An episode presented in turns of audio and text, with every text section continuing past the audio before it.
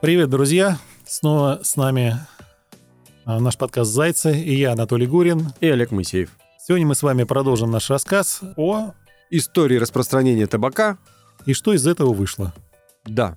И э, сегодня у нас вторая часть по истории распространения. Кстати, я просил бы вас, дорогие слушатели, не относиться очень строго к нашему построению. Но, как говорил Наполеон в свое время, очень часто мы сегодня к Франции, а, Шарами, Вот, не то, что мы не подумайте, мы не какие-то шаромыги. Кстати, между прочим, чтобы вы понимали, слово «шаромыги», оно стало именно таким ругательным после добавления вот этого вот окончания «ык», потому что шаромыга, забулдыга — это такие вот... Где-то рядом. Да, где, где-то рядом. Между прочим, забулдыга э, имеет э, тюркское происхождение, потому что булды — это значит «хватит». А забулдыга — это человек, который не может остановиться. Ну, к забулдыге мы еще наверняка вернемся, а пока давай по истории, а то мы сейчас уходим далеко. Да, давайте а, продолжим историю распространения табака. Мы остановились на том, как мерзкий тип, посол Франции в Португалии Жан Вильман Нико научил свою королеву пихать себе в нос табачные листья, дабы избавляться от мигрени. Это мы возвращаем вас а, в историческое русло, что называется. И вот Анатолий, а, он рассказал, в числе прочего, что в разные, в разные места пихали табак. И есть исторические факты, которые позволяют нам говорить об этих разных местах. И придется нам сказать в том числе и о таком месте, а, на котором мы вот сейчас сидим прямо в этой студии. Вот. Ну, не, по, не совсем в это место, но аналогично. В это тоже. В это, в это тоже. Поэтому а, я вот а, так подвожу. А, уберите детей от ваших радиоприемников. Это было 18 плюс написать, что ли, в этом Нет, выпуске? Ну не надо, почему? В общем, я надеюсь, что мы в своем собственном подкасте «Зайцы» можем использовать э, слово «жопа». Даже Дед Мазай бы, наверное, не осудил. Тем более, что она есть у каждого, опять же. И говорить об этом а, необходимо, просто потому что мы профилактики не можем исключать точно так же, как табачные производители не исключают ни одного места доставки никотина в организм. И мы в профилактике не исключаем никаких мест. То есть нам все равно, как доставить вам нужную информацию. Если понадобится через... то доставим мы и оттуда. Тем более, что табачная отрава, она тоже распространялась таким образом. Например, из истории. Известны факты о том, что медицина средних веков, а она была очень ограничена в средствах, а медицина средних веков и изначально табак распространялся, и врачами в том числе. Это мы э, призываем вас э, не доверять слепо врачам. Просто. Потому что кто такие врачи на сегодня? Вы знаете, мне очень понравилась э, поговорка. Врачи – это люди, которые выписывают лекарства, о которых они знают очень мало, от болезней, о которых они знают еще меньше, людям, которых они вообще не знают. Это э, что касается современной медицины. Если есть врачи среди наших слушателей, прошу не удаляться из числа подписчиков. Мы дальше вас еще сможем похвалить. Не, но, но тем не менее, все-таки есть достойные врачи, хирурги и так далее. Конечно. Да, но на тот, э, друзья, на тот момент э, все-таки в средние века, сами понимаете, что никакими знаниями особо врачи не обладали, были фактически на уровне знахарки знахарки, которая могла лечить грибами, этими трупами лягушек, ящериц и так далее, и так далее, и так далее. Вот, поэтому мы не берем а, Авиценну и Гиппократа. Это профессура. это отдельные люди. Вы не думайте, что мы их оскорбляем. То есть я, между прочим, когда-то начинал учиться на медика и даже давал клятву Гиппократа. Я сейчас сижу в белом халате со стетоскопом. в очках и в чепчике. в маске. да. Так вот, врачи того времени были очень ограничены в средствах. Поэтому табак изначально, кроме всего прочего, вы поймите, вред табака же не был сразу доказан. В доказательствах вреда табака мы еще поговорим, а он доказан сразу не был. Поэтому мы приписывали изначально несуществующие свойства, чаще всего даже фантастические. Вот как раз пример французской королевы. Это, ну, мы сейчас понимаем, что если засовывать, лечить, точнее, себе головную боль засовыванием листья табака в нос, это одно и то же, что пытаться лечить э, головную боль ударом молотком по пальцу. Ударил по пальцу молотком, вроде палец заболел, голова прошла. Вот примерно из этой оперы. Неплохая мысль. Так же у нас же эмпирический э, подкаст. Я решил сразу попробовать. Вот, нет, не проходит. У меня, кстати, голова-то не болела. Чего я, дурак, за молотком полез? Я просто искренне считаю, что мы должны дать вам наиболее полную информацию, потому что первый этап, уровень отказа от зависимости, противостояния зависимости, он информационный это информация. Так вот, для того, чтобы у вас была информация, в числе прочего, мы и записываем такие программы. Так вот, э, одним из средств, например, избавления от паразитов в кишечнике, а в средние века считалась табачная клизма. До того момента, как врачи не выяснили, что, оказывается, табак убивает паразитов в кишечнике, безусловно, но убивает вместе с кишечником. То есть человек погибает уже не от паразитов, а от самого табака. В страшных корчах, между прочим, и в муках. А, между прочим, это еще не все. Исторический факт. А, в одном из музеев европейских коллеги встретили такой интересный инструмент. А я бы даже сказал, не то чтобы инструмент, это был скорее такой... Агрегат. Чтобы... Агрегат. Агрегат. О, да. отличное слово. Это техническое образование. Чувствуется базовый агрегат. Так вот, агрегат. Я попытаюсь максимально подробно описать его. Это наверняка кузню нашему русскому человеку, как и зайчика, как и зайчика, кузню представить легко. Так вот, наверняка кто-нибудь видел или в кино, или воочию кузню, там такие большие меха. Так вот, в европейских музеях, в некоторых, повторюсь, не во всех, но в некоторых, вот британских, по-моему, в частности, содержится такая штука, напоминающая большие кузнечные меха, от которых тянется довольно толстый шланг. И в инструкции, в аннотации к агрегату, к агрегату приводятся такие слова что предложение а, значит, утонувшего человека, утопленника, утонувшего человека а, предлагалось а, быстро поднять с дна реки, если он уже там оказался и захлебнулся, вставить ему этот шланг в то место, на котором мы сидим. В то место, на котором мы сидим, очень, очень, очень хорошо сказано. В то место, на котором мы сидим, и с помощью вот этих самых мехов начинать вдувать в то самое место, на котором мы сидим, горячий табачный дым. Считалось, что это может оживить человека, я думаю, что наверняка, кстати. Если да, кто... я, я вот в это верю, например. Потому что если бы мне вот делали такой бэклизм, я бы встал хотя бы один раз для того, чтобы спросить, что же вы, сволочи, делаете? Может быть, оживляло человека, но ненадолго. То есть он оживал для последнего своего вопроса. Ну, видите, баракобесие, друзья, оно то есть преследовало население средних веков везде абсолютно, в медицине и в технике в том числе. Да, и если уж мы возвращаемся к истории, как говорил Наполеон, про которого мы уже в прошлых программах про него упоминали, так вот, как он говорил, история — это узаконенное вранье. А мы вам узаконенно врем, но все, что мы врем, кстати, вы можете подтвердить, э, вы можете посмотреть все эти материалы, документы, они есть, мы их просто изучали, для того, чтобы сделать свою профилактическую работу более полной. Итак, Жан Вильман Нико, по имени которого в каком году, Анатолий? 1863. Чудесно. Это через два года после отмены крепостного права в России. У нас уже два года все крестьяне были свободны. Только в 1863 медики, наконец, назвали именем этого подлеца. А хотя, может, он был не подлец. Они только выделили базовое вещество. То есть они поняли, что это такое, выделили в жидком виде. Да. Так вот, и табак стал распространяться по миру. Между прочим, почему? Причина та же самая, что и сейчас. Это большие-большие деньги. Это колоссальный заработок тех людей, которые этот табак распространяют. История табака знает много людей, много личностей, которые так или иначе были причастны к распространению табака. Ну, мне, конечно, более всех симпатичен турецкий султан Мюрит IV.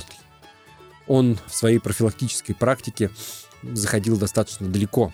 То есть был э, неравнодушным, я не знаю, все-таки султан, наверное, волонтером мы его не назовем, добровольцем, наверное, тоже. Он просто был озабочен здоровьем своего населения, своего турецкого. Это был турецкий султан, своих турок. В общем, он ходил по улицам, переодевшись дервишем, нищим, и подходил и спрашивал закурить. Ну, я не знаю, как это будет по-турецки, да, там, я вообще по-турецки не очень. В общем, подходил и говорил, дай закурить. Да, вот так, по-нашему, да, чтобы не уходить далеко. Да, сигареткой не. Да, сигареткой не угостите. Вот. И если вдруг его кто-то угощал, того тут же хватали и тащили на плаху. Султан Мюрид IV был уникальным профилактором. Пока, наверное, не надоедало, но были дни, когда в день казнили по 18 человек. Благодаря его профилактической работе курильщиков становилось все меньше и меньше. Турция без табака. Программа профилактическая султана Мюрида IV. Да, и там можно было смело написать «Курение убивает». Сто От курения теряет голову. Султан Мюрид IV. Подпись. Это один из исключительных профилакторов. Нет, были разные профилакторы. Вот э, когда мы говорили о Родриго де Хересе, о Святая Инквизиция, вот, например, его тоже подхватила и усадила в тюрьму за употребление. Соседи совершенно были правы. Представляете, если бы сегодня э, давали от 4 до 8 лет хотя бы да, по 15 федеральному закону антитабачному, у нас бы вообще не осталось с вами курящих соседей. Просто это было прекрасно. Отлично настало время, да. Да, но запретами все, конечно, не решишь. А мы сегодня говорим все-таки об истории распространения табака. Ральф Лейн, например, известная личность в распространении, это все люди, значит, которые стояли так или иначе возле распространения. Да, и вот и Жан Вильман Нико, и Ральф Лейн, и многие другие, их а, не перечесть. А, например, король Джеймс I, он еще в 1604, представляете, 1604 год, а он уже опубликовал трактат о вреде табака 1604 году. Но Вместе с тем, этот трактат не привел к запретам. То через сто лет фактически после появления табака в Европе уже появился трактат о вреде табака. Да, да, но к запретам он не привел. Он привел в результате к тому, что были введены государственные пошлины на торговлю повсеместно. Вот в Англии, в том числе и во многих других странах, стало очень быстро понятно, что это, с помощью этого вещества можно очень много зарабатывать. Поэтому э, распространение э, было очень быстрым. Несмотря на то, что вы представьте себе, это сегодня мы нажмем одну кнопку, и у нас интернет, и у нас все что угодно, и у нас информация, и у нас подкаст «Зайцы!» Да. Например. Злостный. А, да. Так вот, а тогда-то все, представьте, пока доплывет, пока доедет на оленях. или на лошадке, на какой-то там я маленькая лошадка, пока она доберется. Так вот, э, невзирая да, на такие системы распространения довольно медленные, тем не менее, табак распространялся очень быстро. И все-таки мы все о Европе, о Европе. А нам надо в первую очередь говорить про нашу страну. Табак у нас появился. И что? И как восприняли люди? И как обрадовались они пришедшему вновь зелью? По некоторым данным, английские, по другим данным, голландские купцы привезли табак на территорию нашей страны. И как? Как был воспринят табак? А прямо как и должен был восприняться. Он был воспринят как богомерзкое зелье – он так и назывался, богомерзким зельем. И э, нюхание его, и курение, и распространение противного вонючего дыма вызывали в нашем Отечестве непонимание и неприязнь.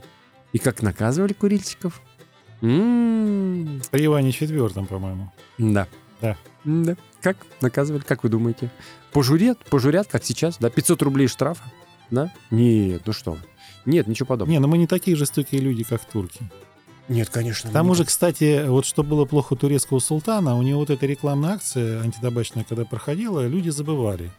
А при Иване IV, соответственно, Иван Васильевич Грозный, да, рекламная акция потом ходила по улицам города и демонстрировала своими порванными ноздрями, что курить вредно. Порванными ноздрями, битьем кнутом, ссылкой в Сибирь, и даже смертной казнью. А в разные годы а, каралось у нас курение. Между прочим, один из московских пожаров а, тоже считается произошел из-за курения. И я думаю, что не один, вот большой московский пожар, да. А вот, например, мой коллега Анатолий, он имеет опыт работы в пожарной охране. И это отдельная тема о пожарах и курении. А у нас сегодня тема историческая, поэтому мы ее продолжаем. Итак, табак считался богомерзким зельем, и в допетровские эпохи он не распространялся здесь. А, еще раз, за это очень серьезно наказывали. Как и водка, а, появившаяся здесь от иностранной торговли, так и табак, они не были восприняты нашим населением. Это была дрянь, мерзость и гадость. И в допетровскую эпоху, потому как Петр откуда привез нам курение? Из Европы. Конечно, конечно. Все самое мерзкое а, Оно сначала из Америки в Европу. А потом из Европы к нам. Да. Так вот, казалось бы, поймите, табак – дрянь, табак – яд, табак – отрава. Но данных о том, что табак – яд, вред, отрава и гадость, в то время совсем не существовало. Люди жили по-другому, люди жили гораздо меньше, войны, болезни э, очень сильно сокращали количество населения. Да, безусловно. И, может быть, табак в те времена был а, не на первом месте среди всех проблем, конечно. Безусловно, опять же, приходится это признать. Но ситуация это развивалась. А что сегодня? Вот если мы переходим от исторического аспекта к сегодняшнему дню. Вы представьте, сколько лет табачная промышленность безнаказанно распространяла а, свои изделия, убивали людей. травмировали, калечили, приводили к заболеваниям.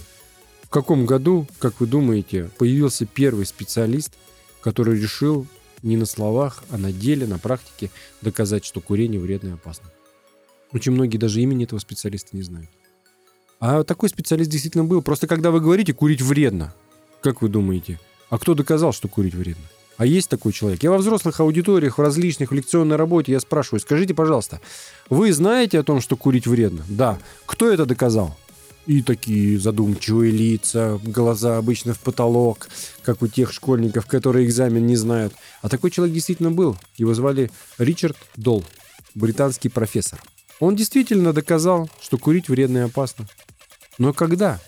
Вы представьте, если мы с Анатолием начали говорить о том, что условия истории распространения табака – это 1492 год. Начало. А только в 1950 прошлом веке британский профессор Ричард Долл начал свой потрясающий эксперимент. Эксперимент, который продолжался 50 лет. 50 лет 32 тысячи британских врачей, а заметьте, кстати, акцент на слове «врачи», стали участниками эксперимента. В 2000 году Ричард Долл свой эксперимент закончил. В 2003 опубликовал результаты, в 2004 он скончался. Человек потратил всю свою жизнь, чтобы доказать, что курение вредно, опасно для здоровья. Он доказал все. Доказал, какие заболевания вызываются, какие угрозы, как страдает иммунитет, какие виды онкологических заболеваний вызываются, какие виды заболеваний напрямую, какие виды опосредованно. И все это благодаря этому человеку. Это был потрясающий, замечательный человек, я думаю, подвижник, который создал нам фундаментальную научную базу, на которой мы можем работать. А история распространения табака не, раз, не заканчивается на том, что мы рассказали. Она, к сожалению, и сейчас продолжается. Новые вызовы и угрозы. И те эпизоды исторические нам тоже надо помнить и знать, чтобы иметь их в своем арсенале. Например, был прекрасный эпизод, когда замуровали четырех францисканских монахов. Стенку замуровали. Даже, так, я отсюда не знаю, ну-ка расскажи. Ага, вот. Их замуровали в стенку за что-то, курение. Что-то прошло мимо меня. Да, их замуровали в стену за курение возле храма или на территории храма. В общем, они там где-то покуривали, и было принято решение, ну, такое тоже немного экстремальное. Спонтанное. Да, спонтанное такое решение. Ах, вы воняете тут. Неплохо. Мы, э, Неплохо. Да, а более жесткие меры мы видели с Анатолием только в детском оздоровительном лагере «Орленок», где проводили профилактическую работу. Директор лагеря Александр Васильевич Джеус, потрясающий человек. А, сподвижник. Сподвижник трезвого воспитания да, подростков. Это уникальный, поверьте, уникальный лагерь, э, детский оздоровительный лагерь «Орленок». Прекрасный центр воспитания детей. Всем советую, рекомендую отправлять туда своих детей. Так вот, на всей территории лагеря, а она огромная, там какое-то количество да, гектар. Надо сказать, что там ходят автобусы. Для того, чтобы доехать из одного конца лагеря в другой, нужно заказать автобус. Это чистейшее место. Чистейшее. Там не встретишь курящего человека. Потому что Анатолий Васильевич Джеус, директор лагеря, видя такого человека однажды, э, из рабочих, из пришлых рабочих, которые делали какой-то ремонт. Стадион. Стадион, да, они делали стадион. Спортивный, кстати, заметьте, спортивный стадион. Спортивный стадион, как вы поймите, э, знаете, рисовать икону может только духовно чистый человек. Строить спортивный стадион может только не курящий, запомните это. Александр Васильевич Джеос решил доказать. Увидев такого рабочего, он схватил большую палку и погнался за ним. Если бы он догнал его, он бы, наверное, замуровал его в стену, как, как тех монахов. Стадиона в данном случае. Стену стадиона. И там мемориальная доска. Здесь замурован единственный... Последний курящий последний... на территории лагеря Орленок. Да, последний курильщик на территории лагеря Орленок. Да. Мы даже сочинили плакат и, возможно, разместим его в этом замечательном лагере, потому что плакат, предупреждающий о курении, там есть. А для того, чтобы он был более ярким, мы вот сочинили такие строки. Например, «Здравствуйте, милые, добрые дети! Чистый воздух на всей планете. Это в будущем, а пока орленок свободный от табака». Это наши строки, наш плакат, в общем, продуманный. Мы наверняка его сделаем в недалеком будущем. А сегодня мы же продолжаем еще разговор об истории, и история не заканчивается, она продолжается. Очевидно, в следующей своей программе мы расскажем вам о дне сегодняшнем, о том, что происходит теперь, о том, кто стоит за распространением табака сегодня, какие люди или не люди этим занимаются. С какой целью? С какой целью? Какие потери мы несем? А что такое табак вообще как вещество? И это тоже надо знать для того, чтобы защитить себя и не стать участником чужого эксперимента, белым, бестолковым, лопоухим зайчиком. Лучше слушать нашу программу, которая так и называется «Программа Зайца». До новых встреч! Пока.